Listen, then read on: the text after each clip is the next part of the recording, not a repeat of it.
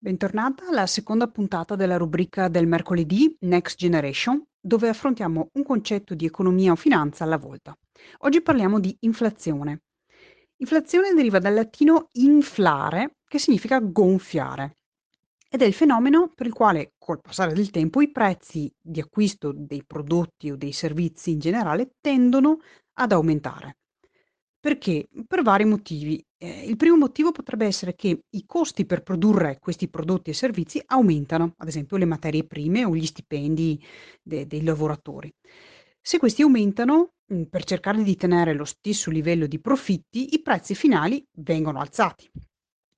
Oppure un altro motivo potrebbe essere che la domanda, cioè la richiesta da parte dei consumatori, come me e te, potrebbe aumentare. E così le imprese sono disposte a soddisfare queste maggiori richieste solo se in cambio hanno un incremento dei prezzi. Infine, eh, il terzo motivo potrebbe essere che i prezzi si alzano quando la banca centrale immette molta moneta sul mercato. Spesso si sente trattare l'inflazione come se fosse il male assoluto, cioè l'inflazione in aumento uguale terrore, però non è sempre vero. Bisogna considerare un paio di eh, aspetti. Primo, eh, il livello di inflazione cioè, se siamo tra il 2 e il 3%, che significa che i prezzi in generale dei prodotti o dei servizi rispetto all'anno scorso o, al mese di riferimento sono aumentati, è un livello ritenuto sotto controllo, non così allarmante. Dove sta il problema? Eh, nel secondo punto da considerare, ovvero la causa di questo aumento. Abbiamo visto che se i prezzi aumentano perché la materia prima costa di più, ad esempio il petrolio, questo per l'economia non è tanto positivo perché non vuol dire che le aziende hanno prodotto di più, venduto di più e quindi la macchina economica è cresciuta. Semplicemente, siccome costa di più produrre, vendo a prezzi più alti, però la macchina economica non sta crescendo, cosa che invece è auspicabile eh, dal punto di vista di ogni governo e ogni paese. Ora, perché a me e a te deve interessare il livello di inflazione che c'è nel nostro paese? Perché questo influenza la qualità della nostra vita. E come lo fa? Eh, ok, seguimi. Se tu hai una banconota da 10 euro nel portafoglio, vai a comprare il pane. Se il prezzo di un pezzo di pane è 1 euro, tu oggi puoi comprare 10 pezzi. E fin qua nessun problema. Se la prossima settimana il il livello dell'inflazione sale, cioè il prezzo del pane aumenta, esempio, metti che ora costa 1,20 euro al pezzo, i tuoi 10 euro adesso, anche se sono rimasti nominalmente, cioè c'è ancora stampigliato sopra 10 euro, ci puoi comprare meno pane. Non ti basteranno per comprare 10 pezzi come prima, ne, com- ne potrai comprare meno.